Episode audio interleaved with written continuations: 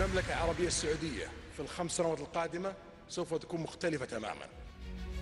اليوم الوطني معا نجدد الولاء. لدينا جبل دائما نضرب فيه المثل اسمه جبل طويق. لدى السعوديين همة مثل هذا الجبل.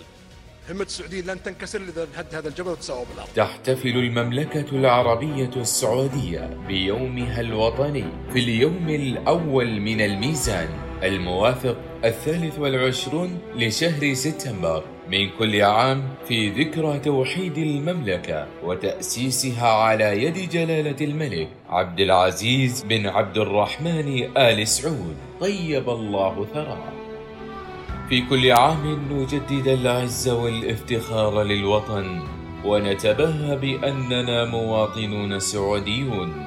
حبانا المولى عز وجل بأكبر نعمة على هذه البقعة من العالم.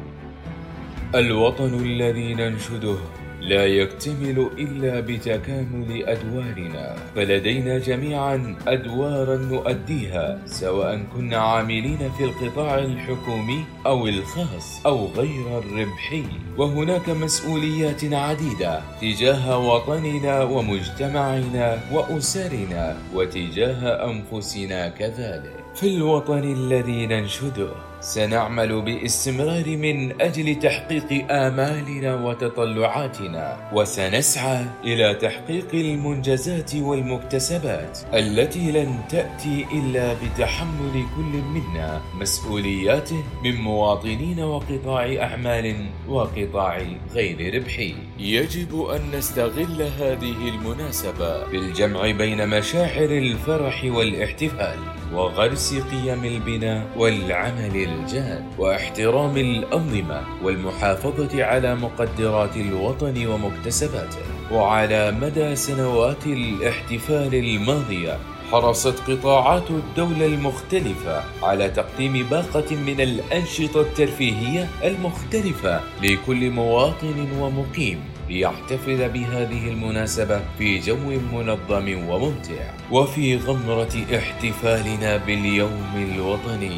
لا ننسى جنودنا ورجال أمننا البواسل الذين يذودون عن حمى الوطن ويرعون أمنه ورخاءه. نتذكرهم وهم بعيدون عن مظاهر الاحتفال وأحضان أسرهم وأحبتهم. ليقدموا تضحياتهم كأعظم دلالة على حبهم للوطن. في يومنا الوطني نبعث لهم برسائل الفخر ونشد على أيديهم وندعو الله عز وجل أن يحفظهم ويرعاهم.